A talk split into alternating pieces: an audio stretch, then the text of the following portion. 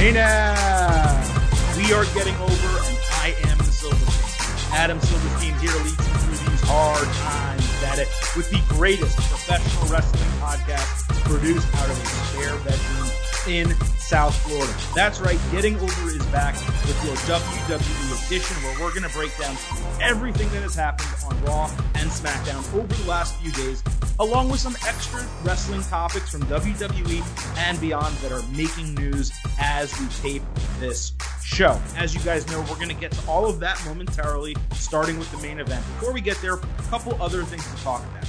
First, simply follow us on Twitter. Follow the show at Getting Overcast on Twitter. You can follow me at Silverstein Adam, and of course, you can follow our WWE co-host Chris Vannini at Chris Vannini, V A N N I N I. Now, normally this is the part of the show where I also tell you, hey, head on over to Apple Podcasts, give us that five star rating and review. And a lot of you have been doing that recently. I greatly, greatly appreciate it. You can still do it now if you want, but I'm not going to heavily promote it today in the show. Instead, I have always told you guys that I'm going to be completely transparent about the show since many of you have been with me from the very beginning. And we've talked previously about how you, as the listeners, can potentially contribute to the show just to help us from a technology standpoint, on a production standpoint, be as great and as clear and as good sounding as we can be. So rather than do a Patreon, rather than do a GoFundMe and, and give all these fees to all these companies. I'm not really looking for a significant amount here, but what I am going to go ahead and do is give all of you listening right now my Venmo. And my Venmo is very simple. It's my name all squished together Adam Silverstein, A D A M S I L V E R S T E I N. And all we have is a small goal. It's not going to be consistent. I'm not going to be looking for constant donations. The goal of this is going to be to pay for equipment and production needs that we have at individual given times throughout the year. And, and hopefully, once we get all the equipment we need, we're not going to really have to do that. All we'll have to cover are the actual fees for the podcast itself, hosting it, producing it, things like that. But so, like like I said, small goal to start, $150. Basically, I'm looking to purchase a boom or a mic stand for my desk, a pop filter, and a couple other little items, as well as pay for all of the podcast hosting that I have put out to this point. So the question is if you do generously end up donating to the Getting Over Wrestling podcast by going over to Venmo and shooting me a couple bucks at Adam Silverstein, what are you going to get? Right? Because I'm not trying to look for a handout here. Well, this is the deal. Anyone who donates five to nine dollars, you're going to get a shout out on the show. Straight up, really appreciate it. Thank you for being a good, t- big listener. I still need to name our audience. I haven't actually done that yet. So anyone who does have ideas like that, you can let me know. Now, if you donate anywhere from 10 to $19, not only are you going to get a shout out on the show, but I am going to do a private 30 to 60, maybe we'll do 60 minute Q&A chat uh, at a daytime that everyone can make. I don't know exactly what service I'm going to use. Maybe it will be a Twitch. I'm not sure, but we will do something special for everyone that donates between 10 and $19. And anyone who decides to donate $20 or more, you're going to get the shout out just like you would for the other two. You're going to get to join the chat just like you would for the other two. And you will also get the opportunity to either choose a segment of the show that we will do. It can be pay per view rewind, it can be hero or zero, it can be something completely new that we've never done before. Or if you're not that creative to come up with a segment, you can tell us what pay per view you want us to rewatch and review on this show. So, not every single person who makes that huge donation is going to, if all of you do that, I can't do a thousand of them, but I guess my point is that we will maybe throw the names into a hat. Depending on how many names there are, we'll pick one, two, or three, and we will incorporate those into our shows going forward. So the other part of this is, I, like I said, I'm not looking for endless donations here. So I will tweet out as soon as the goal has been reached. That way, everyone else, you can save your funds, stick them back in your pockets, and maybe down the line when we need other equipment or we have other goals that we need to meet, then you can gener- generously donate then if you so choose. So that's it. Not going to talk about it much anymore. But if you do wish to donate to Getting Over, help us improve the audio quality, help us improve how the sound drops sound, and just help us pay for all the hosting that I have shelled out to this point, you can do so by sending me a couple of bucks at Adam Silverstein on Venmo. So I would greatly appreciate that. But okay, now that I have panhandled and asked you for your money and told you how you can follow us on Twitter, it's time to welcome in Chris Vannini to the show before we get into this main event. Chris, um, I don't really have too much to talk about ahead of the show other than uh, wear a mask. That's kind of just my message here. Yes, you are in South Florida. I am in Texas, and these are two of the worst places for COVID 19 right now. So please wear a mask if you want things to get back to normal, because where I'm at, they are shutting down bars and other things. Arizona's doing the same. So, uh, yeah, wear a mask and stay out of indoor gatherings, please. Yes, no, absolutely. Um, like you said, being Texas and Florida respectively, we are at the front of this right now. And honestly, I, I know I went on a coronavirus rant uh, and mask rant and WWE testing rant on Thursday's show. Um, you know, I appreciate all of you sitting through that, but we are going to get into the main event here. And a lot of what we need to talk about to open the show, and I'm gonna, I promise you, I'm going to keep it as short as I possibly can. And there are timestamps um, in the description if you guys want to jump around. But there is some fallout from the WWE coronavirus testing story that really came to effect uh, Friday night on SmackDown and Monday night on Raw. So, Chris, straight up, I watched SmackDown on Friday, and you could notice the change immediately. There were some people, not all for some reason, but some people wearing masks in the crowd. Then, a couple days later on Raw, which was really, I think, only one day later in terms of the taping schedule. I believe they taped Raw on Saturday. It was originally supposed to go after SmackDown on Friday. Instead, they moved it to Saturday. Best I could tell, everyone in the crowd was wearing masks. So I don't know what WWE's policy is right now. If it's simply optional and the people who were in the crowd for Raw all wore them, or if it's now not optional and they changed that over from Friday into Saturday after people reacted to only a couple of them wearing masks on SmackDown. I'm not sure what they did, but here's the truth. The the hockey glass, it's a good touch. But what WWE did this entire time, they had the hockey glass and like, you know what, that's good enough. And that might be okay enough to protect the superstars if they weren't running into the enclosed area and if people from the enclosed area weren't running into the ringside area. So right there, the hockey glass itself becomes somewhat useless as long as there's that interaction. And then to have some people wearing masks and not, everyone knows the masks are not to protect you, they're protect to, to protect others. So if two people are together and they're both wearing masks, virus transmission is 1.5%. If only one of them is wearing a mask, it's extremely high. So I guess my point is that I didn't mind the look of people wearing masks in the crowd. It's something that I said AEW should have been doing this entire time, even though they were testing this entire time.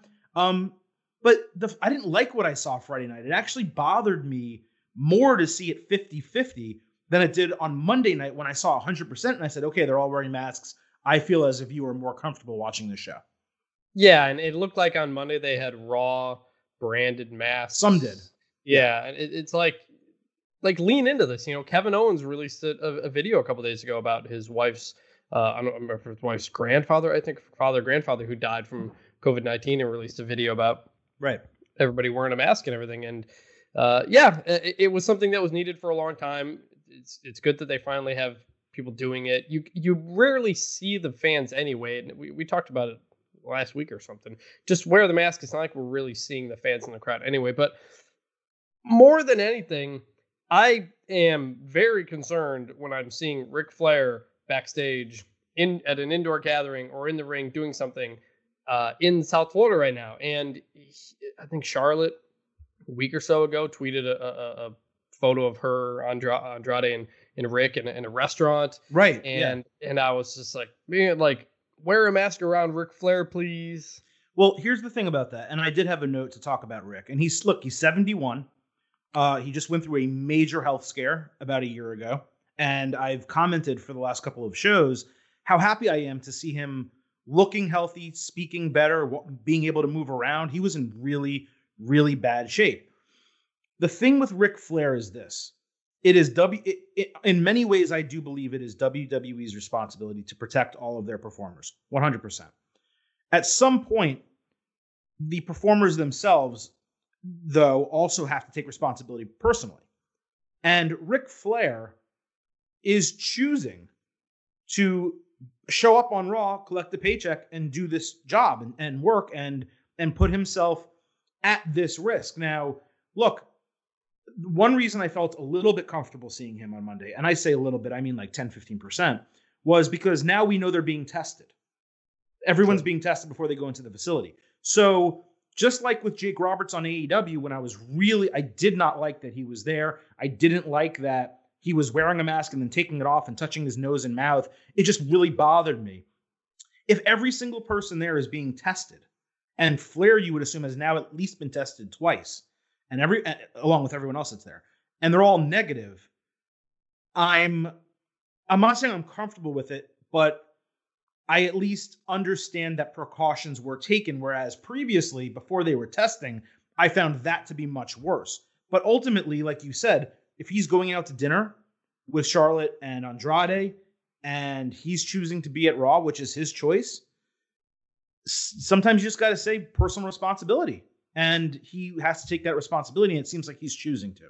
So I don't know how much I can criticize WWE because that is the booking they're going with. They could not do it. They could have had him on a screen backstage or from his home. They could have had him call up Zelina Vega as opposed to take her and Andrade and Angel Garza aside. I did pop a little bit that he was talking to Andrade on screen. I thought that was pretty cool. Um, but no, you're right. Like part of me, a large part of me says he should not be there. He should not be working. Another part of me says, you know what?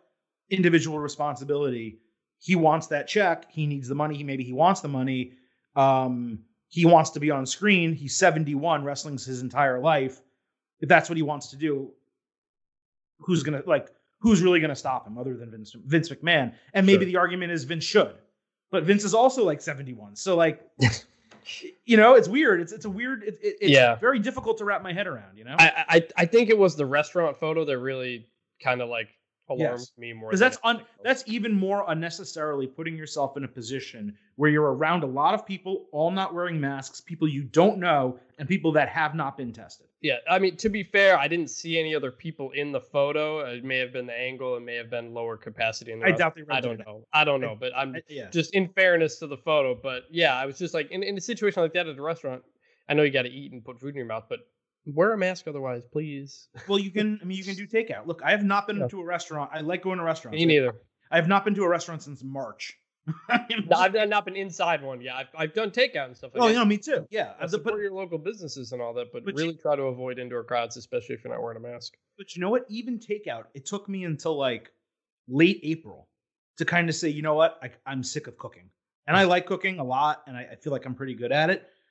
But I got sick of it. You know, sometimes you want Chick Fil A, you want the spicy chicken sandwich, you want the Chick Fil A sauce, you want the the waffle fries, and like I was like, you know what, I'm gonna start. And then once I started, I was like, oh crap, this is safe, and I'm gonna start getting a lot of takeout now because it's it's the only place I can go. It's like the only thing I can do besides sitting home and exercise. You know, I walk a little bit outside with the dog and I do some stuff around the house.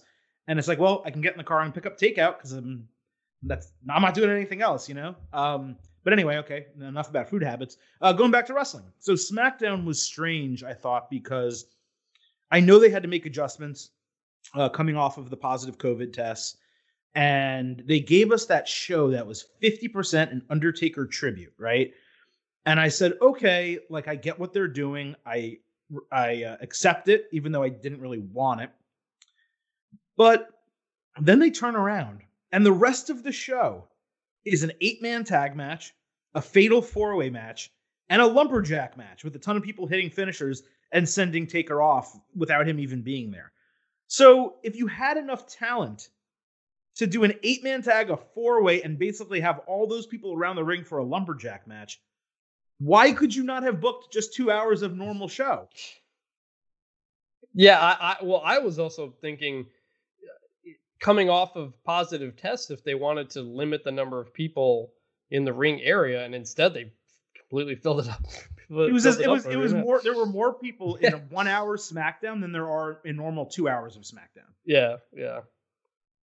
It was just really strange to me. I, I guess maybe they just threw away the show. Maybe they tore up the script and they're just like, like here we're just gonna put something out there this week and and then we'll we'll recycle back on on next Friday because look there are still, or there were still three weeks until Extreme Rules.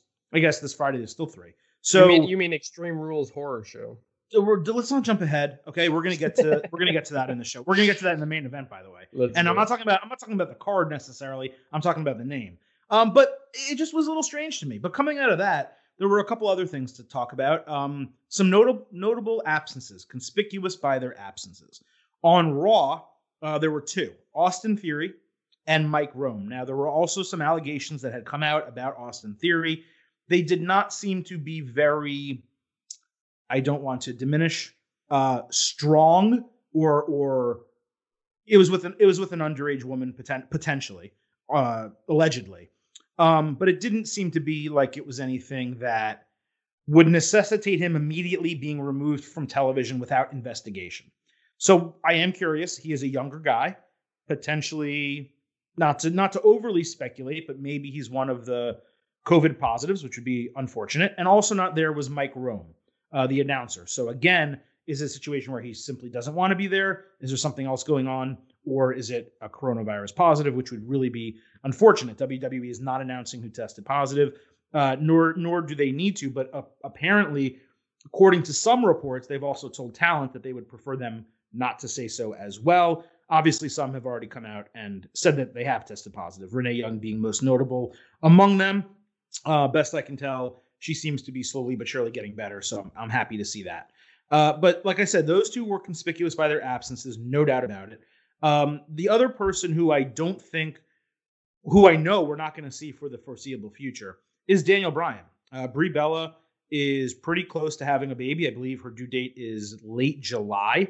And being so close to birth and potentially, you know, I, I don't have any kids, but my friends do. Uh, I know that they can really pop sometimes at any time, and, and, sometimes things can happen where you need to give birth early uh, or deliver early.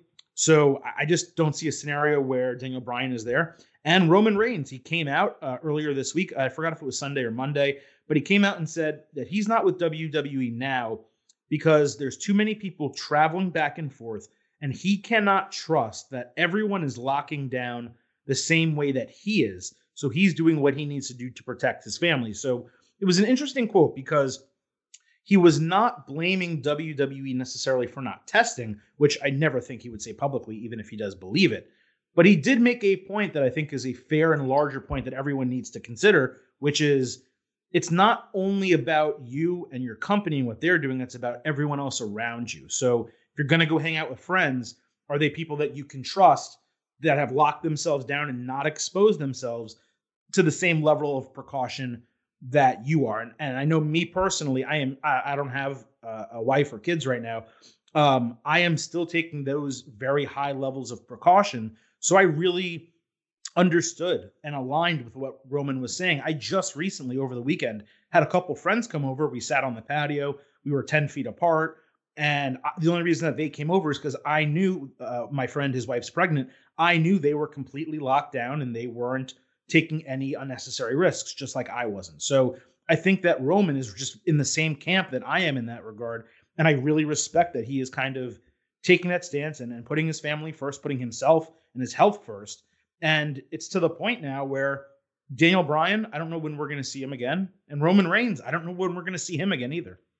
No, I, I mean, you know, both of us cover college football, and you look at, you know, a lot of college football players have come back to campus, and the idea was that they're going to be safe on campus. But you've also got players going out to the bar, going out to parties, and yeah. it starts an outbreak on the team that comes back to that that personal responsibility you talked about earlier. And yeah, it, it makes sense for Roman and, and, Daniel Bryan to do what they're doing. And, and, and, as always, you have to respect those decisions. And it, not everybody, you know, I have different people have different uh, situations. And yeah, it, it makes sense why, why they would stay away. Yeah. I mean, if you're Trevor Lawrence and you're locking down because you know, you know, you have so much on the line, not just the season, but going forward. Um, and then your backup tight end decides to go to a pool party and come into practice the next day and still test negative, but then he ends up passing it to you, you're screwed, right? So unfortunately, they don't have the flexibility that wrestlers do uh, because right now they're college students and they're trying to push forward, and we don't need to necessarily get into that. But I, I just respect the stances that some of these guys are taking. Uh, Owens, you know, Reigns, Bryan. Like I want them on TV. I want them to entertain me, but sometimes other things take priority, and and this is one of those times. So kudos to them. Uh, we're going to move on to talk about the extreme WWE Extreme Rules, the horror show, as you spoiled a little bit ago.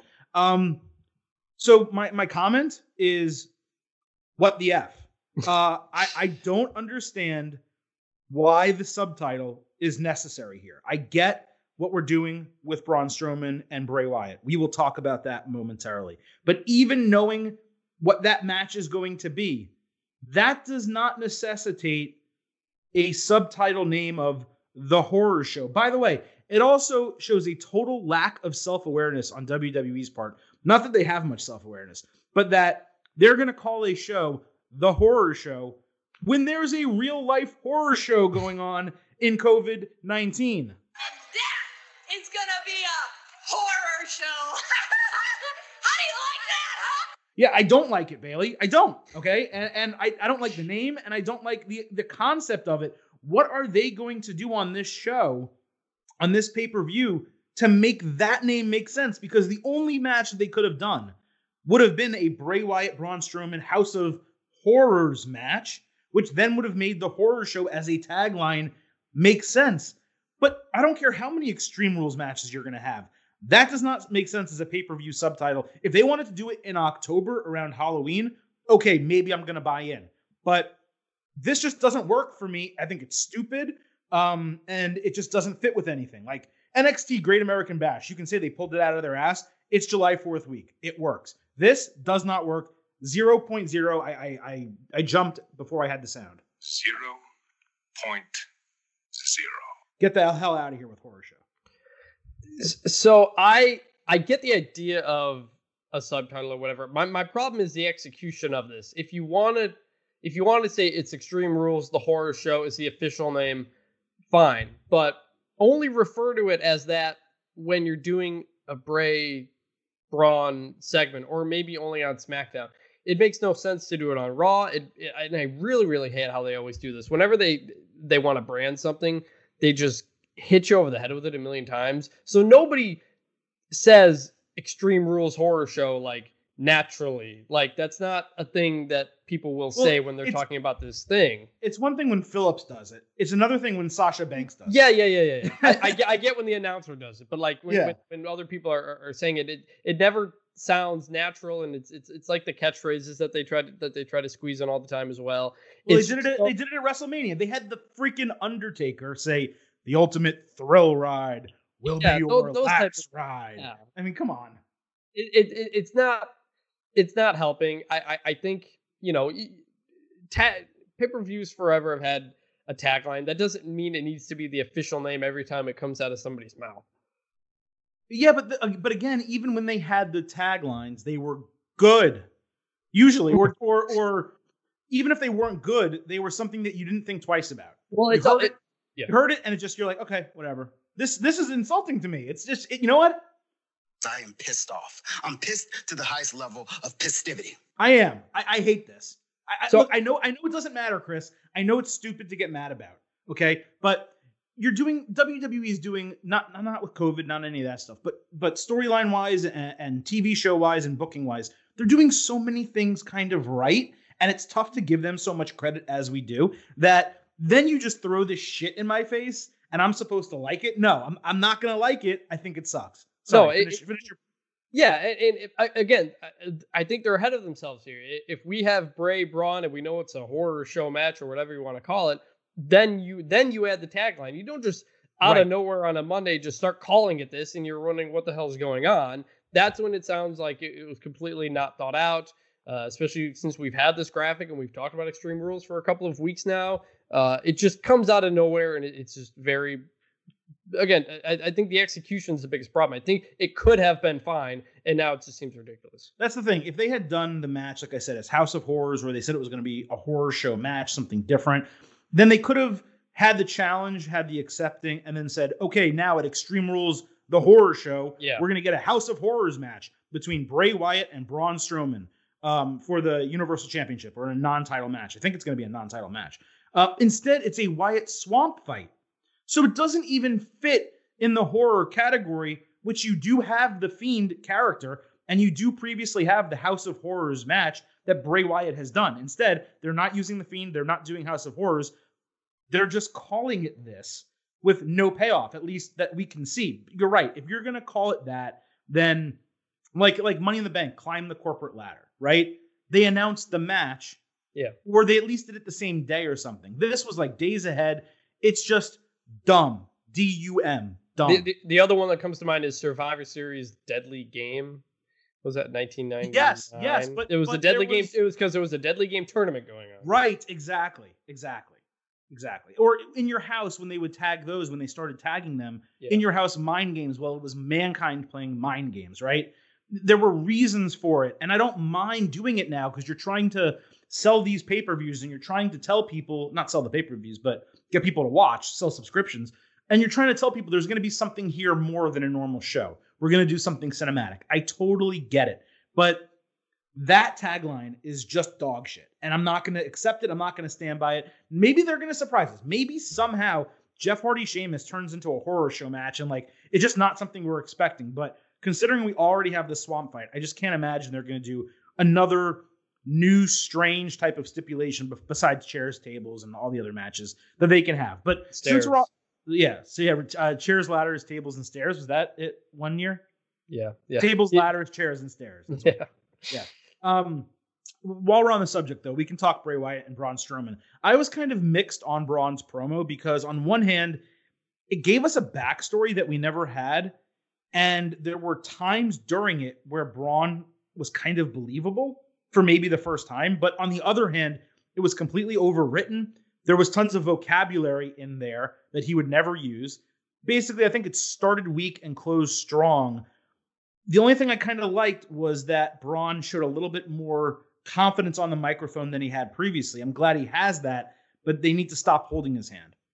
Yeah, I, I think Braun is a better talker than he gets credit for, but I think they just overwrite him and give him way too many just words and big words and stuff like that. He he can carry himself pretty well on there, but he doesn't need to be he doesn't need to overtalk this thing. That that's not the re you know, he he you know, you don't need him to talk somebody into a building. He's hi- hi- his presence is, is what's supposed to do that. So I, I thought it was pretty good on, on a Friday. I, I I think it moved it forward pretty well. It got me more interested in it. Uh, so I thought it was pretty good.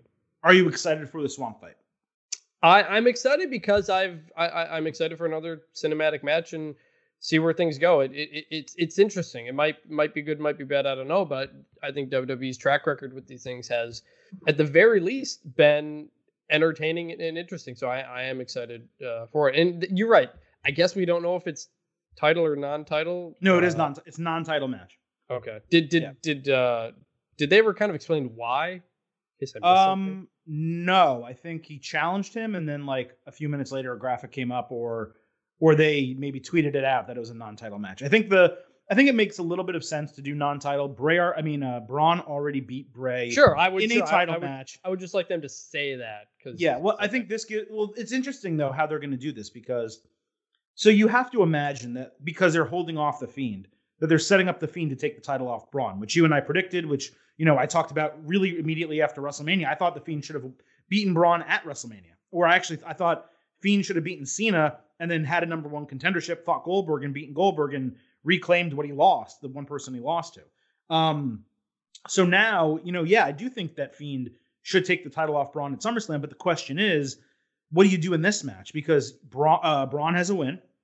If he wins another non-title match, there's little reason for Fiend to get a third match and have the title on the line. If, I- he- if if Bray Wyatt wins, then you potentially have your champion lose twice. I think I think the argument you could make is that uh, Funhouse Bray and Swamp Bray and Fiend are three different characters, three different levels essentially. Um, I, I guess I guess what I'm saying though is that if if Swamp Bray, let's call him, um, beats Braun, then the champion could potentially lose two times in as many months. Whereas if Braun wins, there's really not a reason for for Bray, the human, to get a third match, right. and that one be for the title when the second one wasn't. I So- right. I, I I'm saying I think the I I'm saying I think they would treat the Fiend as essentially a different person. Maybe. Maybe. They'd say the last time we saw the Fiend was when he beat John Cena. Okay, I I guess that's possible. Uh, For me, it all kind of goes through the Firefly Funhouse as this one did. Yeah, Colton no, I I, I did, so it, it- to me, it's all it, I, that would be a, a step too far for them trying to explain it away from me. But okay, I mean, I accept it. But uh, you know, I don't think it's the worst booking. It's just I'm very curious how the what is it, the Wyatt Swamp fight? Is that what they're calling it? Yeah, the Wyatt Swamp fight. I'm very curious how that's going to actually play out. Hopefully, it's to- bet- yeah, hopefully it's better than the uh the the House of Horrors. I hope so too. Um, but we'll see how it does play out to allow that third match, which we're all assuming is going to happen, for that to happen. Now we're going to wrap up the main event of the show talking about Raw and this champions versus challenger storyline that they kind of played out over the entire show. The opening contract signing uh, was meant to be a hot start with the women brawling right out of the gate, cold open style, and it worked for me. I def- it definitely had me kind of transfixed on that segment, not knowing necessarily what was going to happen, because it's very rare that you get two contract signings as, at once, especially a male and a female contract signing at the same time with people who don't really have any relation to one another on screen. Like Drew and Asuka have never worked together clearly. There's a chance that D- Dolph and Sasha at one point had done something, but but not in the current incarnation of their characters. So I enjoyed that. Then Dolph kind of coming out um, next, and you, and you, you kind of realizing what is about to happen because there were only three three chairs there, I think, or maybe there were four, but you didn't really pick up on it right as the show opened. Samoa Joe standing in the ring, kind of not able to control the situation. I just really enjoyed that. I thought it was a really nice touch to kind of open the show strong and get you interested. Dolph Ziggler then comes in, grabs the mic, has a great way of turning chicken shit into chicken salad, adding some actual beef to his storyline. Big dog. Uh, with Drew McIntyre and actually giving us the story that should have preceded the title challenge that we got an entire week ago. And then we were kind of left, and I'll pause here and we can talk about this before we move on. Uh, we're paused here with Drew obviously signing the match and then offering Dolph the opportunity to choose a stipulation, which outside of the Wyatt Swamp fight is the first time we've actually heard people talk about stipulations at Extreme Rules, which is a stipulation pay per view. So it has me wondering are they going to do something like next week on Raw?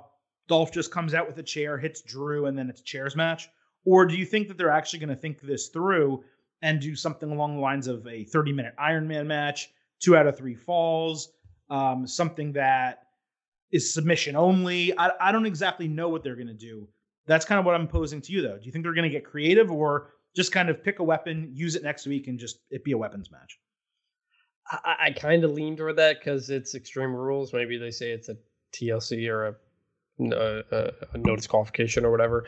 Um, I, I, I like that segment, and I, I think it once again Drew in street clothes looks amazing.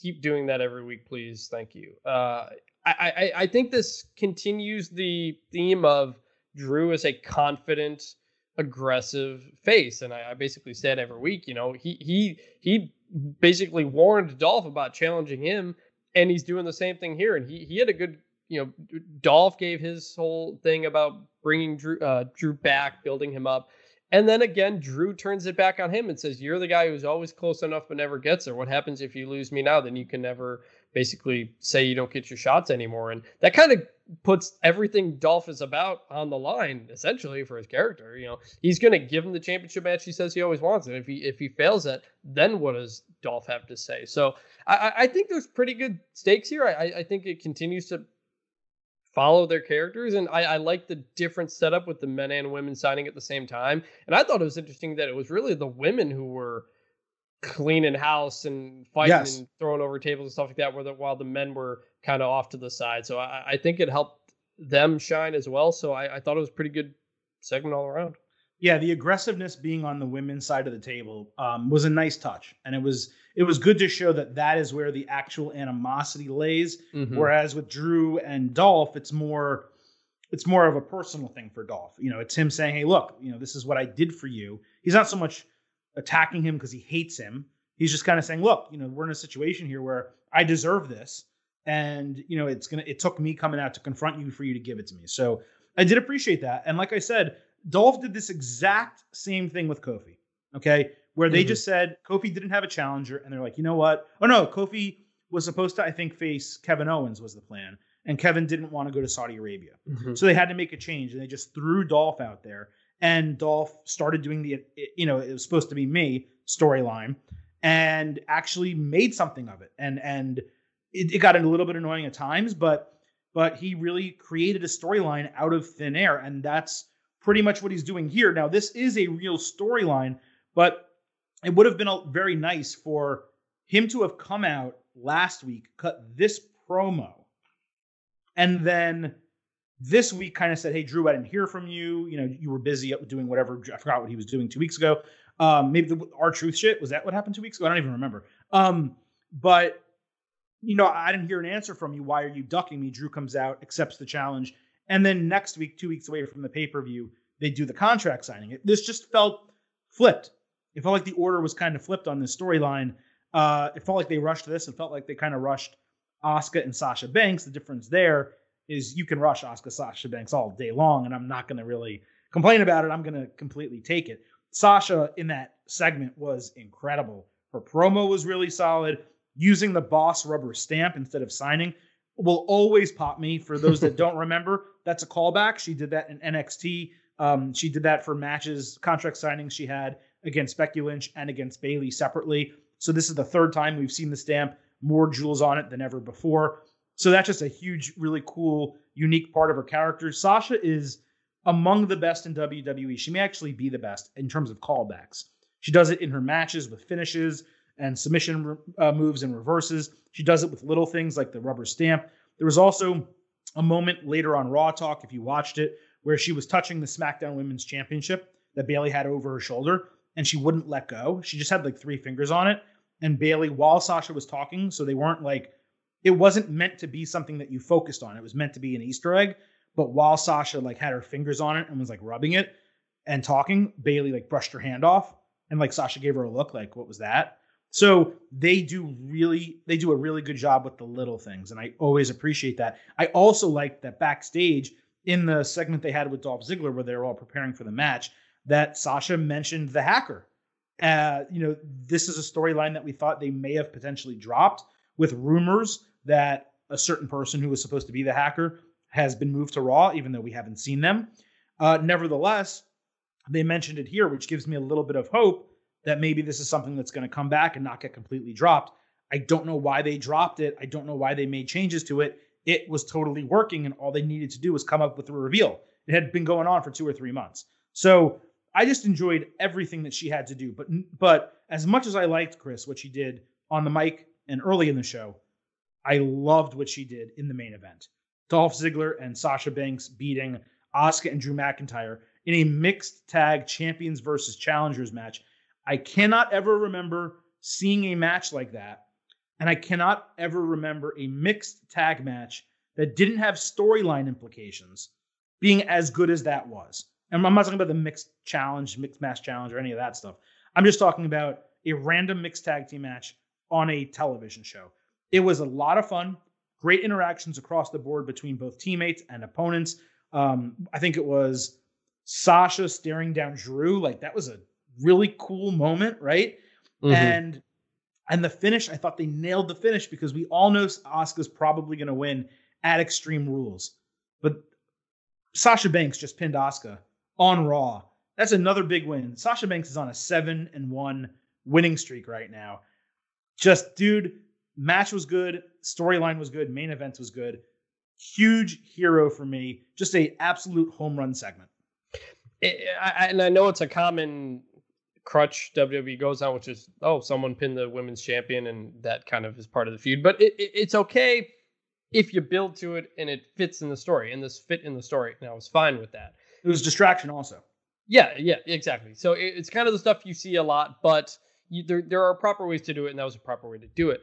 We talked about this last week with Prichard taking over Raw, in that there was a lot more interaction between different stories and different people, and it felt more free flowing. And I think this was an example of that. You had two different stories that came together, uh, two different storylines came together, and stayed throughout the night and it culminated in, in, a finish at the end, which was a really good match. So I, I think there are some other problems with Prichard things that I'll get to later, but this is an example I think of of when everything interacts with each other, it it just adds a lot to the presence of everything. No, that's that's true, and that's a really good point. Um, this main event storyline that kind of took place throughout the entire show, they referenced it two times backstage. So you got four segments with the mm-hmm. people mm-hmm. that were in this match, and they all worked. Every single interaction between all of them, in my opinion, worked. I did feel that the first, not to get too too much off on a tangent, I'm going to come back to this.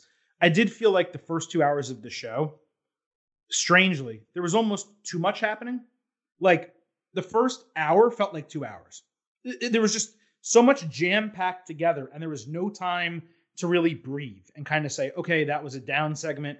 Now let's get into the next one. And I'm not complaining that it was high intensity segments for the majority of that show. That's fine. But like that Undertaker thing that they did, the the the quick kind of reprieve of hey, let, let's take a breath and kind of watch this and we'll get back to the action.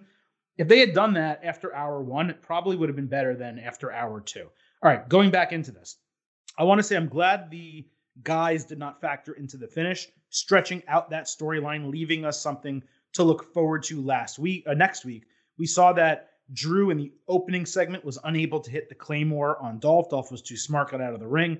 And then later at the end of the match, they did not factor in. So there was no really resolution or there was no massive advancement of that storyline. And with so much time until the pay per view, I was glad that that happened. Sasha, I've said it before on this show in recent weeks. She is doing the best work of her career on the mic and in the ring. She is so smooth as a worker right now. I think she's in her prime. I don't think that's a astounding thing, a comment to make. I've just never seen someone turn it up the way she has, really since she came back in October or not not October. I think it was in last summer. I think she's been back for about a year. But when she came back and she had that feud with Becky Lynch, I think most people agreed that she should have taken the title off Becky. Uh, it was believable. She was doing great. She was looking great in the ring. Uh, it just was fantastic. Then they kind of cooled her down, which was disappointing, and they had her be second fiddle to Bayley. But kind of once, you know, January, once we turned into 2020, they started telling the storyline that they're hope, hopefully culminating either at SummerSlam or maybe even at WrestleMania next year.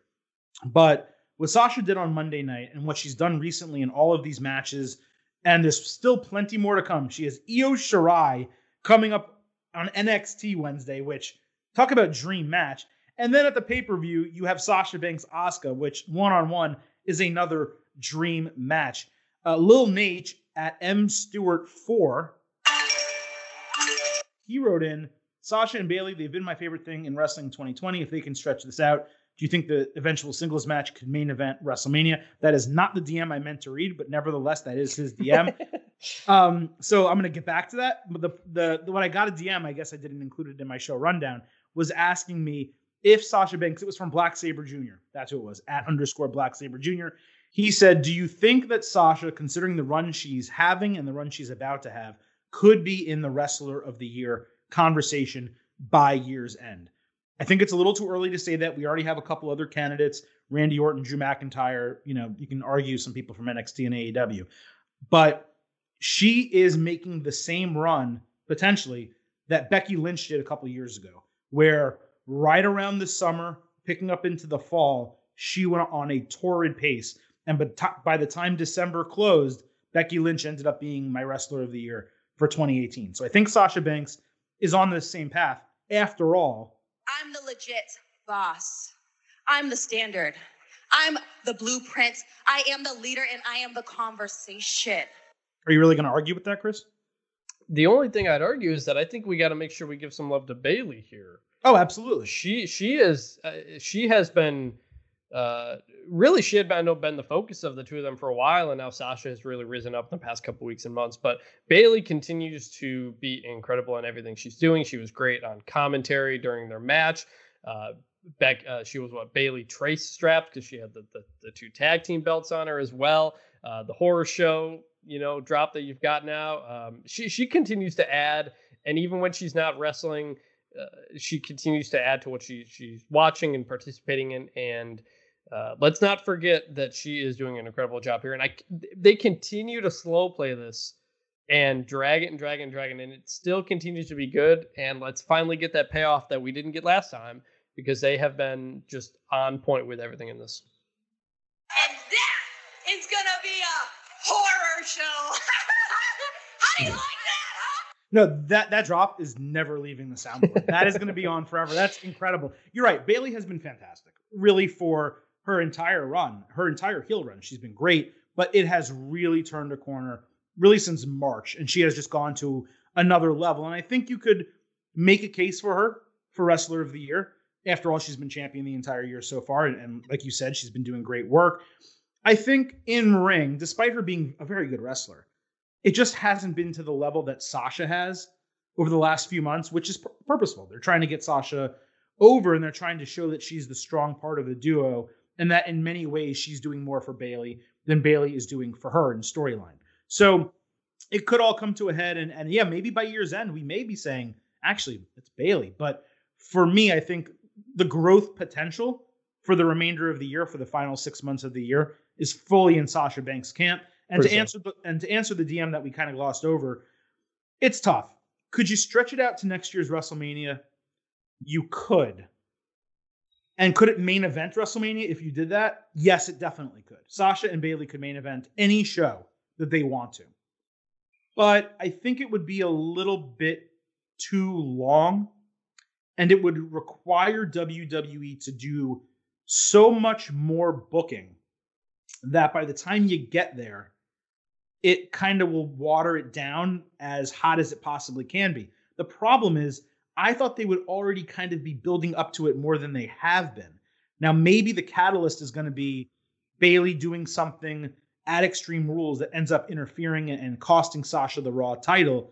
And then the following week on SmackDown, she turns while they're still champions and something happens. Maybe Bayley ends up accepting a women's tag team title defense that they, def- they and they end up defending those titles on the show and then Sasha's tired for her match with Asuka. She loses to Asuka clean and then is upset at Bayley. There's a lot of ways that they can book this. If you told me they were going to stretch it out to WrestleMania, as long as you could guarantee, Lil Nate, that they would actually pay it off at WrestleMania, I would be on board. But there have been so many occasions where it's been teased and not delivered upon that I kind of just want it now. It has been long enough at this point rather than just delaying it. They could also have them blow up at SummerSlam, separate them, and then have them come back together at WrestleMania. That's another option. So I don't know. Um, I'm mixed because, like I said, I thought the build would be a little bit more tilted towards the split already at this juncture, so close to SummerSlam. The other thing to take into consideration, Chris, is WrestleMania 37. There's at least a chance of a crowd. Yeah, well, that, that's what that's what I was going to say. Chance of a crowd. Right, that's what I was saying. I, am wondering if they've been trying to stretch this longer to get a crowd for the the payoff, the blow up, whatever, whatever have you. And that that's very possible. But so I, am mixed. I wish I had a concrete answer for you uh, for your DM, but I, I can go back and forth. And someone who is uh, good at arguing or good at debating could probably get me persuasive is the word I'm looking for. Someone who's persuasive could probably get me to buy into either camp. I actually do have another DM, and this is going to be the final main event segment of the show. It's coming from AA Ron at Chef Aaron 26. He said, With Tessa Blanchard getting released from Impact Wrestling, who has the best chance of landing her AEW or WWE? And do you think she will be competing for the male heavyweight championship at either of those companies? Also, do you think she's becoming as influential as Chyna was when she was winning the Intercontinental Championship as the only women to win one of the top titles of a wrestling company. Uh, there's a lot in there. And I think Tessa, because of how good she is, deserves this main event spot as opposed to throwing her into the remaining part of the show. Chris, um, so Tessa's great in the ring. She seems to be the opposite outside of the ring. Right. Uh, WWE, uh, the women's locker room right now seems to be in really good shape. They have the best women's division in the world, especially if you can com- combine all three Raw, SmackDown, and NXT. Even if you separate them, I would say all of their individual women's divisions are better than any other women's division in North America or South America for that matter, or, or anywhere. Um, maybe Stardom could give them a run, or the Raw brand individually, or the SmackDown brand individually, but they're just strong across the board. So WWE does not need Tessa Blanchard. Do they want Tessa Blanchard? Maybe. Uh, she was there before. They didn't offer a contract reportedly because of attitude issues.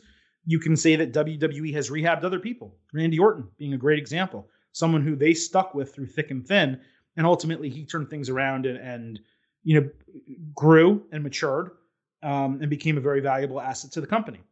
Would they want to give her this opportunity? Well, look, there's proof that she not maybe not proof. There's allegations, very strong allegations that she has said and done some things that are racist. WWE has a number of black and ethnic women in its locker room who I don't think would take well to that. And I would argue that almost all of them are more valuable right now today than she is. So would you want to kind of include that in your roster? I don't know. On the other hand, WWE uh, kind of wants to prevent AEW from getting major pieces of talent. And Tessa Blanchard for AEW would be a major, major addition because their women's division is lackluster. Even at full strength, it's lackluster. But especially now, uh, there's there's really nothing there. Hikaru Shida is great. Nyla Rose is good. Uh, Penelope Ford is pretty solid, but with the women that, that are injured and unavailable, there's not much to write home about. But then does AEW, who is kind of standing up and for no reason out of nowhere, Tony Khan saying Hulk Hogan and Linda Hogan are banned, and he's making all these statements and puffing out his chest about people who will never work for the company. Do they want to kind of throw all that away and go hire Tessa Blanchard, even though her father's there? I don't know. Right. I I, I think you know if you're just talking about in the ring, you know, sure. But I, I think when you know when Tessa won the championship and some of the stuff that came out, some of the things that people said, even people in WWE at the time, um, I, I think I, I don't think WWE would go forward with it if there was a staunch disapproval of it from their own wrestlers, especially the women. Um, you, you, mentioned the AEW stuff; it, it makes sense. It's the whole, the Tessa thing's just been, or just a real mess. You know, she wins the title, and, and the stuff about racial slurs come out comes out. She's getting stripped of the title now for for for things. It's it's not it's this latest thing is not the professionalism that any company is going to want to jump on and be a part of if they don't feel like they can trust her to send in promos. You know, is essentially it's it's right. not it's not right. a good spot. And this is after she's. I mean, she she had problems during the uh, Mae Young Classic, I think, and WWE chose not to sign her to NXT. So they kind of already made that choice. But it is a few years later. Maybe she can tell a side of the story that they'll believe. I don't know. Uh, but no, to answer your question, I, I really don't think WWE or AEW sign her right now. And in terms of her importance, she did hold the Impact title. It's the Impact title. It is lower in stature than the Intercontinental Championship. Chyna, to me, is by far a bigger name and had has had a bigger impact on the business um, than Tessa Blanchard. Maybe by the time her career is over, Tessa will be at that level. Right now, the answer is no. Zero. All right, let's talk about what else went down in the world of WWE this week. Uh, Rey Mysterio and Seth Rollins, that feud continuing. I thought they did a good job keeping that angle alive, but with a couple more Raws until Extreme Rules, I really don't have much of an idea what else they can do at this point other than figure out a potential stipulation and set the match, Chris. Uh, we saw Humberto Carrillo get a chance to speak. Okay, not too bad, but there is still no explanation for why Aleister Black is involved. That entire segment was supposed to be Carrillo and Black explaining why they were standing by Rey Mysterio, and Aleister Black never said anything. That said, glad to see him on TV. Uh, you saw Rollins stomp Carrillo to get the win in the match, right decision, right finish, and then stomp him again on the steel steps. That makes me wonder what kind of match we're ultimately going to get at Extreme Rules. I think originally we were assuming it would be a six man tag Seth Rollins, Murphy, and Austin Theory against Rey Mysterio Aleister Black and Humberto Carrillo. So now potentially Carrillo may be out of that match. We may not have Austin Theory for one of the myriad reasons we mentioned earlier. So do they go with one on one Rey Mysterio and and uh, Seth Rollins, or do we maybe just get a tag team match Mysterio and Black against Rollins and Murphy, and then they pay off the singles match at SummerSlam? I gotta say, this would be a good opportunity for a stairs match. It would be a good good opportunity for a stairs match. With, with, right? with, the stomps on the stairs and the poking out the eyes, this is what the stairs matches were for. No, but uh, yeah, my guess, I, I don't think they want to blow off this singles feud at Extreme Rules Horror Show. Uh, but this story has kind of gotten a little convoluted with a lot of different pieces involved. I, I, I would be comfortable with doing a tag match at Extreme Rules and then just really focusing in on Seth and Rey to SummerSlam. I know Rey's at home; they got to do different things via satellite. You get different people involved, but at, at, some point, this has to get down to just Seth and Rey. And I, uh, unless that changes in the next three weeks, I don't think it's the time to do that just yet. I, I, I think you can do the tag match and then spend the next month focusing just on the one on one. But do you think we're go- do you think Carrillo was written out of the match with that shot? And I think that would speak to Austin Theory's potential availability as well. Yeah, yeah, yeah, yeah. I, I, I, I, I would not be. I guess I'd say I would not be surprised if that is the plan. Okay, that is what we call a hedge, folks. That's what we call a hedge. All right. Uh, Jeff Hardy uh, beat Baron Corbin in the main event of SmackDown. I thought it was a fine match, and obviously they built up to it during the show. You know, in whatever way you can decide whether you thought that was successful or not. I thought it was strange for them to give us that segment when Sheamus is coming back next week to do the toast. So one would think he did not test positive because he's going to be back next week and it's already taped. So they already taped it basically. So you would think that he's okay, yet they delayed the segment that they had advertised for the show. I thought that was a little strange. Uh, but Hardy had to win. It was a fine match. It was entertaining. Uh, the post match of Big E, Strowman, and then Matt Riddle all hitting Corbin with their finishers just because he disrespected The Undertaker kind of felt strange. It felt a little unnecessary to me. But I didn't hate the King Corbin pipe bomb esque promo on The Undertaker earlier in the show. I thought that was actually pretty hot and one of Corbin's better promos. Uh, Jeff Hardy breaking it up and then cutting a promo of his own made sense because if you remember, Taker endorsed him after that awesome ladder match they had on SmackDown about 15 years ago. So, from a storyline perspective, that all worked together. I just kind of thought that the post match was a little bit unnecessary. Yeah, it, it felt like a it felt like a dark segment, like to send the crowd home happy. Right. it was like I was like, uh, is this meant to be broadcast on TV? Because that doesn't that doesn't. I, what's the point? You, you only do something like that just so the crowd can see some finishing moves as they go home. Like if it was on TV, like, I'm sorry, if it, if there was a crowd, I would see the point. I, I do not understand what the point of that was, but uh, you know, match was match was fine. I think Corbin's underutilized, not underutilized, but he's better than he gets credit for. The promo Yes. was good, Yes. um, but uh, it, lo- it was the whole Undertaker theme. We didn't really talk about it much, but the whole Undertaker theme was really weird for SmackDown. I don't, you don't know if they were trying to just save time. You don't know if they're trying to hype up the Undertaker is retiring, so then he can come back at some point. We talked about that last week. If we think he's actually gone or not, um, just a weird vibe to the whole episode, and and and, and that finish kind of added to it.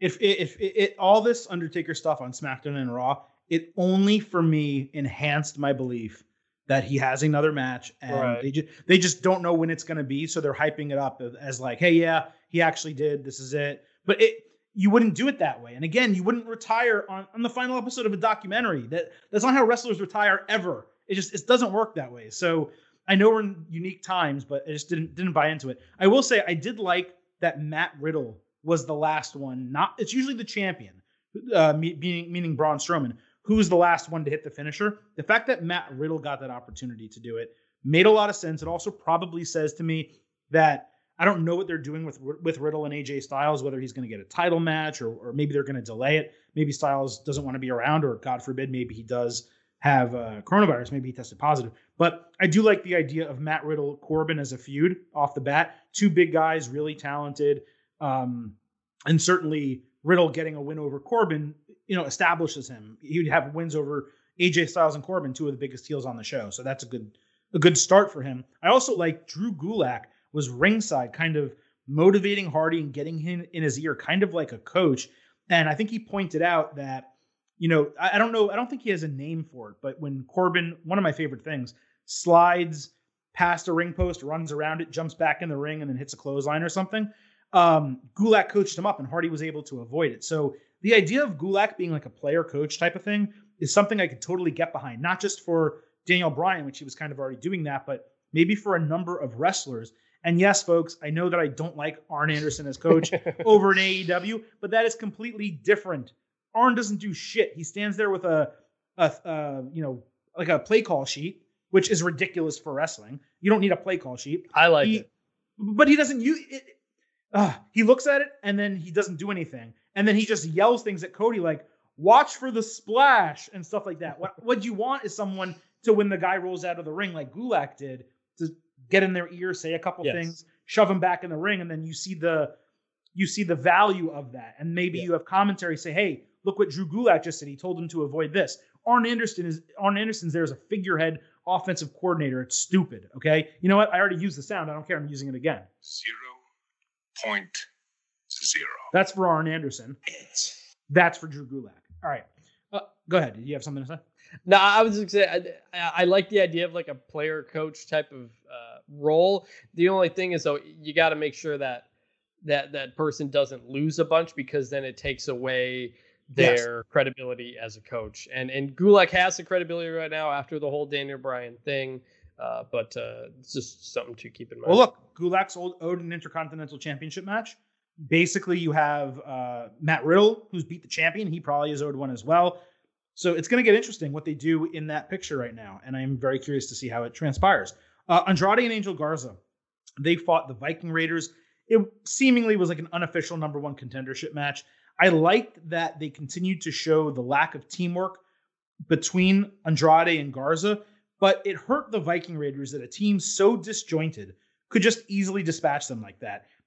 It would have been a good opportunity, I think, for them to have gotten Ricochet and Cedric Alexander in a actual tag team match. Have Andrade and Garza beat them if you need, you know, if you need them to beat someone. And then maybe they're fighting, maybe they're not cohesive yet. And then the following week they fight the Viking Raiders, get a little bit more cohesion, and are able to beat them. It just kind of felt like, just like with some of these other storylines on Raw recently, they've jumped to step two and skipped step one. I hated this so much, and I'm gonna bring in what happened next. I'm sure we're gonna talk about it later, but yeah, you, we have to talk about it now. It. Yeah, you move. Which is it. the Big Show then beating Andrade and Garza in a exactly. one-on-two match, and this is what I've referenced earlier with Bruce Prichard, and something I didn't like is that when he was running SmackDown, the tag team division was terrible, and you had singles matches for tag belts and and tag matches for handicap matches for uh, tag belt uh, single belts it was nonsense. And so we just spent a month plus building up the Viking Raiders uh, a- a- as a unit.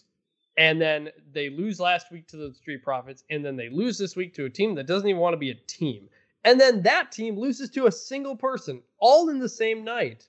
That's horrible. That makes everybody in the tag team division look like a complete joke.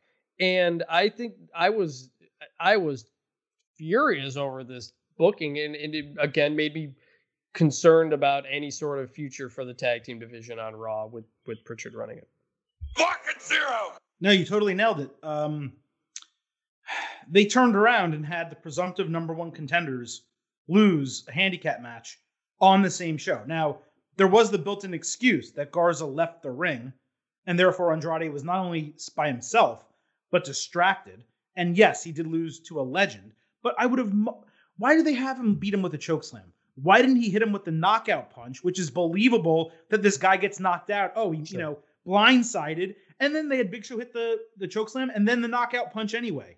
So it, they should have just reversed those. That's bad booking. Look, granted, Big Show needed a win because they need to build up his legend status now that he's back on TV and clearly going to have a match with Randy Orton it just didn't feel like they needed to do it at Andrade's expense. They could have maybe had him beat an MVP or if again, I I, I hate or just a, another tag team. Why does it have to be the ones who just won? Uh, uh yeah, it could have been Thorn and they could have brought Thorn and Vic in for him. Yeah, to, they could have. Again, I hate just throwing them out there, but clearly they're not in the plans right now. Ricochet and Cedric, if they're faces, so that doesn't make sense. But they could have found another tag team or another big person for him to beat rather than just use Andrade. After all this time you spent building up Andrade and Angel Garza and the Viking Raiders, you're right. It was a total waste of a couple segments. Now, the presumptive number one contenders look weak, the Viking Raiders look weak. And yeah, the Big Show does look strong, but he's only looking strong to lose in a couple weeks anyway. So I did like the Big Show Zelina Vega interaction. That was kind of fun. And like I said, Ric Flair kind of getting in there, talking to Vega, talking to Andrade you know, his future probably son-in-law. All that really worked for me, but everything else, everything that happened in the ring was a disaster. Uh, moving over to SmackDown, you had Nikki Cross defeat Lacey Evans, Dana Brooke, and Alexa Bliss to become the number one contender for the SmackDown women's title. I thought it was a decent enough match, and it is nice to see Nikki Cross get another chance at the title. But it was Corey Graves who really stood out. he popped me in this match. When Bayley came over to do commentary, he said, Let me guess, you want to speak to the manager. Huge pop, loved it. Other than that, I don't really have much of an opinion. I, I just have to imagine Bayley beats Nikki again. They rather than give Dana the opportunity or Naomi. Naomi wasn't even in the freaking match, neither was Carmella. They're just kind of throwing Nikki to the wolves here and, and going to have Bayley beat her, I assume. Yeah, and I, I thought it played out well. I liked how you had Alyssa, uh, I'm sorry, Alexa and Nikki um, going at it together, and we haven't really seen Bayley versus Nikki, so I, I, think it was a it accomplished what it needed to do. It gave us somebody different. It, it, it was more than serviceable and just just pretty good all around. And I, I think it was uh, we needed something for Bayley. Makes sense, and uh, yeah, just well done. Over back on Raw, you had Peyton Royce beat Ruby Riott with that corkscrew brainbuster finisher. That was sick. And Royce winning was obviously a good idea, probably setting up an Iconics versus Liv Morgan and Ruby Riott match next week, possibly Billy Kay going ahead and fighting Ruby Riott, maybe them attacking her after the match, Liv Morgan coming out and saving them. I just think it all makes sense together. What they're doing, they're getting Ruby on TV th- theoretically they're going to get Liv Morgan on TV. They have the Iconics still there despite losing basically two tag team title opportunities. I thought it was a really smart way to get all the women an opportunity and a storyline. Uh, they're also weaving in Lana uh, and you know presumably Natalya being Natalya uh, Lana almost seeming brainwashed by Natalya believing in her greatness. More a little bit more interesting than I thought it would be. And of course, we had the backstage segment in hour one, just the Iconics being their hysterical selves. Ruby Riott cutting a pretty solid promo. Top to bottom, I just enjoyed the usage. Natalya wasn't on the show, but of these other five women, ensuring that they had an opportunity to be there and to get some points across and get some storylines developing. And of course, Ruby Riott, uh, not Ruby Riott, sorry, Peyton Royce and Billy Kay, they absolutely popped me with this. Ugh, what a little freak. What a weirdo. I mean, that's again another all time drop on getting over. You will hear that for the remainder of this show's history. Uh, so I, I, was very positive coming out of all of this. So it, it, looks like we've talked about for a number of weeks. They need to build a real women's tag division because Absolutely. you're only getting the same two or three teams every time, and it, you get the sense that's what they're doing here. Um, it, a little unfortunate. Ruby comes back and you know and loses, but at the same time, the Iconics had been losing a bunch as well, so they needed something. So I, I, I think you can get through it. It could work with, it could bring Liv and, and Ruby back together if that's where they're going. Um, so yeah, I, I, think it's the start of something. You know, I, I just you know bashed Prichard for the for the tag team problems he's had for a while now, but if this is the start of something for the women's tag, it's it's been much needed. Ruby Riott is 0 11 on television since returning from injury. Just FYI out there. Uh, by the way, where the hell are Bianca Belair and Shayna Baszler? Yes, I, I, I don't know. We had the Street Profits last week. We've had the Street Profits during all these things. I don't know. I, I do not know. Bianca Belair is a star. Maybe there's something we don't know. I don't know, but she's a star. Get her on TV. I mean, Baszler, I can understand she was booked so dominant that having her be in in between storylines just doesn't make a lot of sense. They, they got to figure out what to do with her. And maybe she is someone who should be, move over to SmackDown and actually maybe take the title off Bayley if it's not Sasha. I just don't know what the hell they're going to do. Maybe they're going to save Baszler to be the one to take the title off Asuka. I don't know, but they got to do something with Baszler and Bianca Belair. There is no excuse that she is not on Raw every week in singles matches. She can beat jobbers. She can beat mm-hmm. individuals. Peyton Royce or Billy or or Lana or Natalya, anyone. Bianca needs to be on TV getting wins. There was a long time she was on NXT just in these random singles matches to showcase her strength and just get her on TV in between feuds, and they need to start doing that again. It is a complete joke.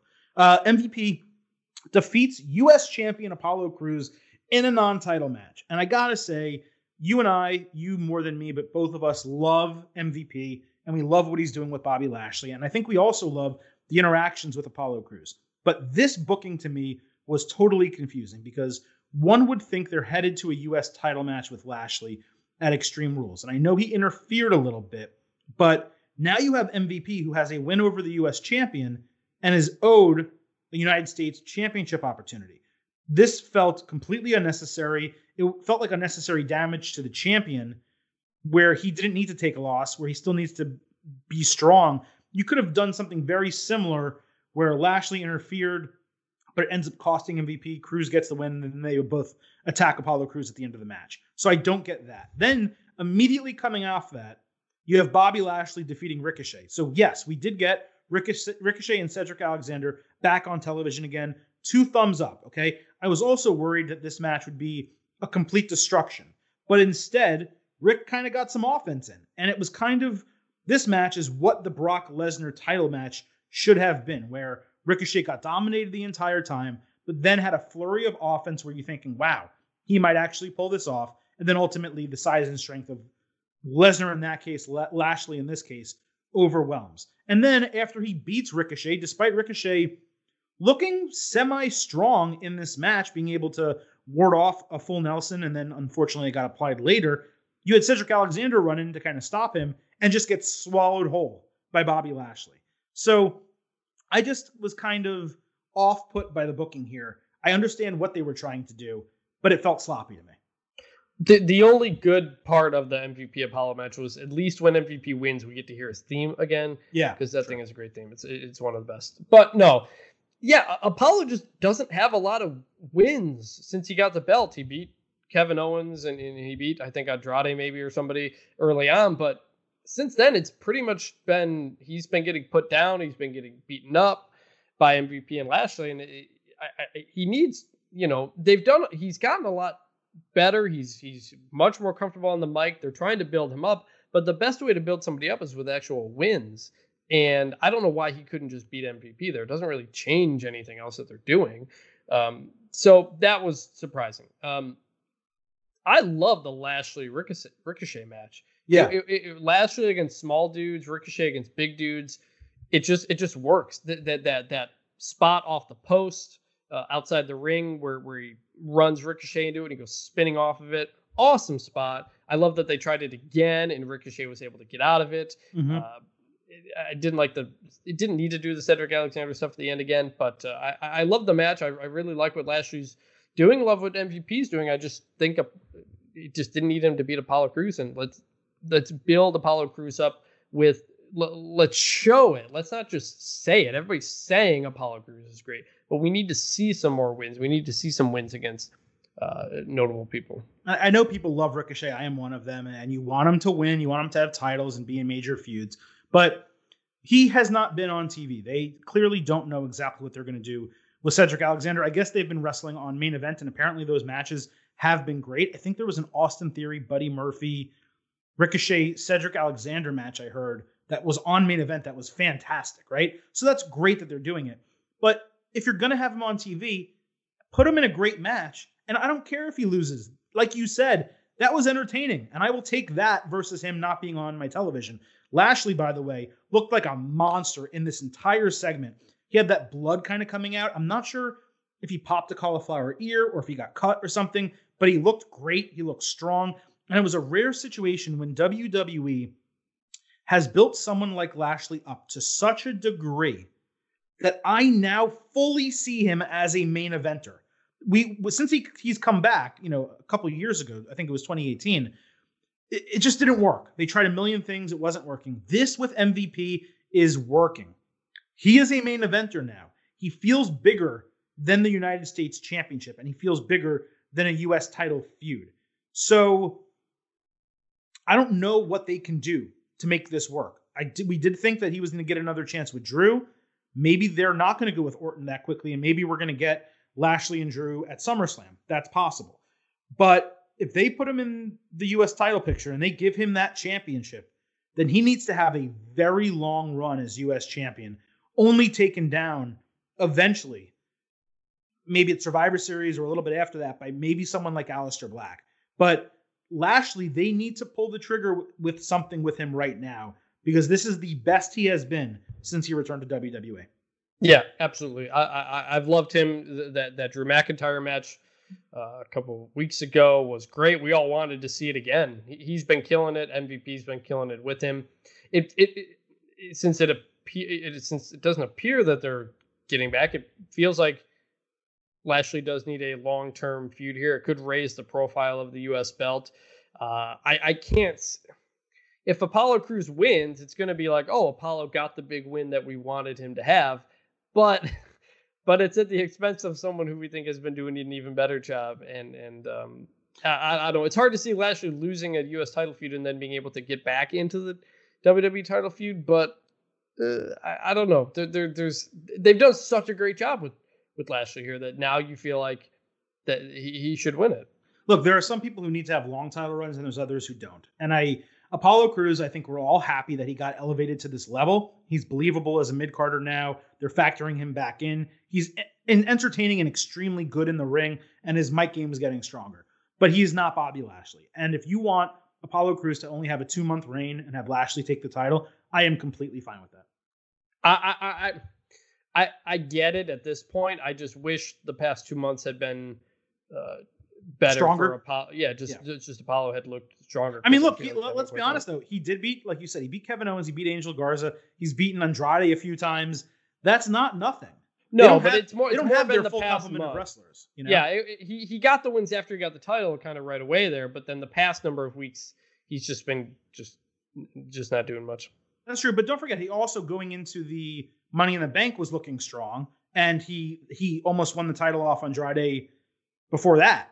Or, or wait, what did he? He had a spot in Money in the Bank. Sorry, he he beat someone. He maybe it was Andrade for. That's right. Sorry, he won a spot in the Money in the Bank match. Then had a U.S. Championship match against Andrade. Got hurt in that match, I think, and then had to pull out of Money in the Bank. So yeah. my point is, is that he it's been a few months before he even won the title that they had been building him up. So I'm, no, I'm, yeah, they, they built him up well to get to yeah. the title, and we were happy for him there. It's just a- after one or two weeks of having the belt, I, we thought we were gonna we thought he was gonna do the open challenge, and that didn't seem to kind of happen. Right. And it's just kind of been. It seems like they may have kind of lost what their plans were. Yeah, that is possible. And with the change to Prichard, that's not surprising. Uh, two more things before we get out of here. The 24 7 championship thing, R-Truth Akira Tozawa. I'm done with the Ninjas. Um, they just have no idea how to properly handle the 24 7 title. Long term listeners of mine know I actually came up with the concept of the 24 7 title like a year before it was even on television. So I was really happy when they debuted it. I gave it a lot of slack. There were occasions where I thought it was working. Most of the time, I didn't. I believe this is a gimmick that can 100% work, especially in this empty arena era. You can make it work in the performance center, in and around, in and around Orlando. But they are so, so lazy with booking the 24 7 championship. The matches that they schedule are stupid and they only last two minutes. Then they have people try to roll them up immediately after. And the only time that the title is ever contested is when someone shows up with a referee in a surprise and tries to roll up the person. There's never a fight, a beat down. There's they, they just don't know how to handle this damn thing. I am now officially sick of it. I don't want it on television. The only good thing from this entire 24/7 title that we got on Monday night, the interaction with Ricochet, Cedric Alexander, Apollo Crews, and R-Truth backstage. I loved every second of that. Yeah, I, I'm also done with the ninjas. I was fine with the ninjas as a one-off uh, at the last pay-per-view for the Viking Raiders Street Profits thing. It was weird. I was fine with it for one-off. Didn't really like it. The tag match the next day, okay, but like I, am done with it now. They've just they've never really. Our, R-Truth has been great. The Drake Maverick stuff was good, but other than that, they just haven't really had a any sort of plan for what they want to do with this thing. Yeah, pretty uh, outside of a couple of bits it's really the R-Truth title more than the 24 7 title. So, whatever. Uh, on SmackDown, we had Lucha House Party and New Day in an eight man against uh, Miz and Morrison and Shinsuke and Cesaro. I just kind of want to give a shout out to Lucha House Party. They have been on absolute fire the last month or so. They work very well both against and with New Day. Uh, Lucha House Party getting the clean win instead of New Day. It was key after their awesome match last week. They're good. They're they're a deserving tag team. I want them to get more opportunities, and I would love it if they eventually, at some point, someday, won the tag team championships. Yeah, I think it's pretty clear they're trying to to build them up to be a good contender here. They've they've done they've done good work, and as long as they're not under the unfair Lucha House Party rules, uh, it, it, it's it's worked. It's fine. It felt like another another situation where they're trying to build up more of a tag team division because uh, the past several months had, there's just been nothing there. Now let's talk about Chris. What's up next in the world of professional wrestling? No more WWE. Let's talk first about AEW Fighter Fest, the first night of a two-week former kind of pay-per-view or something that we thought would be a pay-per-view, but is now a show on Dynamite given all the circumstances that are going on in the world. I'm going to read this card. You tell me what stands out. You tell me why you're excited or not excited for the show. Private Party against Santana and Ortiz. MJF and Wardlow against Jurassic Express. That's the undercard. Then you have the Women's Championship, Hikaru Shida against Penelope Ford. Cody defending the TNT title against Jake Hager. And the Tag Team Championship, Kenny Omega and Hangman Page defending against Best Friends. You're also going to have Chris Jericho on commentary. So, what stands out for you, or what maybe disappoints you about Fighter Fest Night One? What stands out to me is that's a lot of tag team matches. That's three out of five as Yeah. tag team matches, and AEW AEW really leans into those. But I think they they just they make it work better than WWE typically does when it comes to throwing together tag team matches for whatever reason. But I'm most excited for Omega and Page against the Best Friends. You talked about it on your show last week. I love that that video package about the best friends and the teams and why they're they're they're at this point. Um, really, I really like Chuck Taylor and Trent as, as a team. I think the, they they they're finally getting some some some of their due largely because they've been thrust into a bigger spot with everything going on. So I, I don't expect a title change here, but I, I'm expecting I think a pretty good match, and I think that's probably what I'm uh, most looking forward to. Yeah, I think that has to absolutely main event. There's there's no other match on that show that should main event other than the tag team title match. And if I'm AEW, I probably open the show with Cody Jake Hager, just because I want a title match. NXT is going to start strong. We'll talk about them in a second. Um, and I think they need to kind of start really hot. Last week, you know, I always tape the the Thursday show before the ratings come out.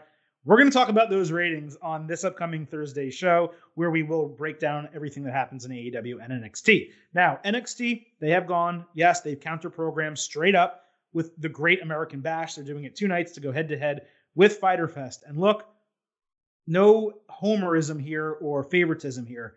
NXT in about three days built a card for night one of Great American Bash that to me easily exceeds what AEW Fighter Fest is giving us. Now, night two, I have no idea what they're going to give us.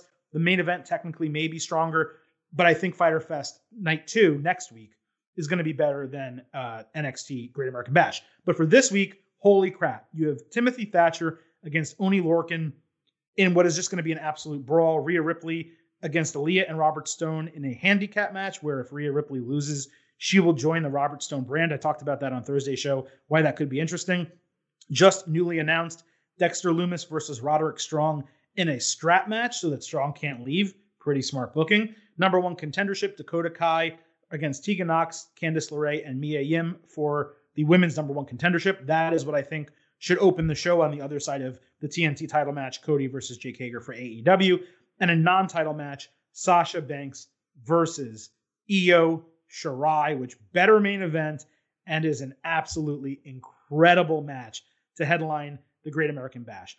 The business picked up real quick with this. The graphics promoting it are awesome, as are the Fighter Fest graphics.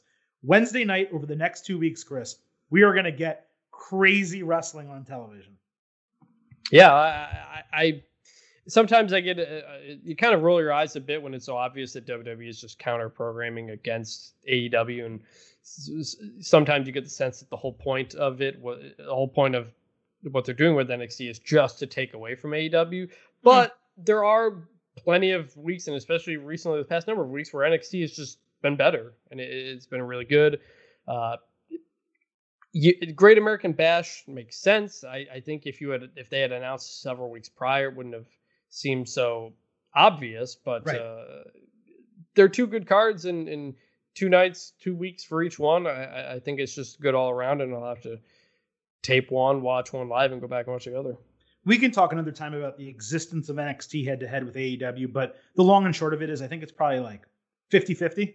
50% to counter AEW, 50% because NXT is legitimately a product that belonged on television. That's how good it is. So we can get into that another time, and we will break down everything that goes down on AEW Fighter Fest and NXT Great American Bash Thursday on this podcast. So be sure to tune in while I break everything down. Subscribe if you don't already, if you're a first time listener.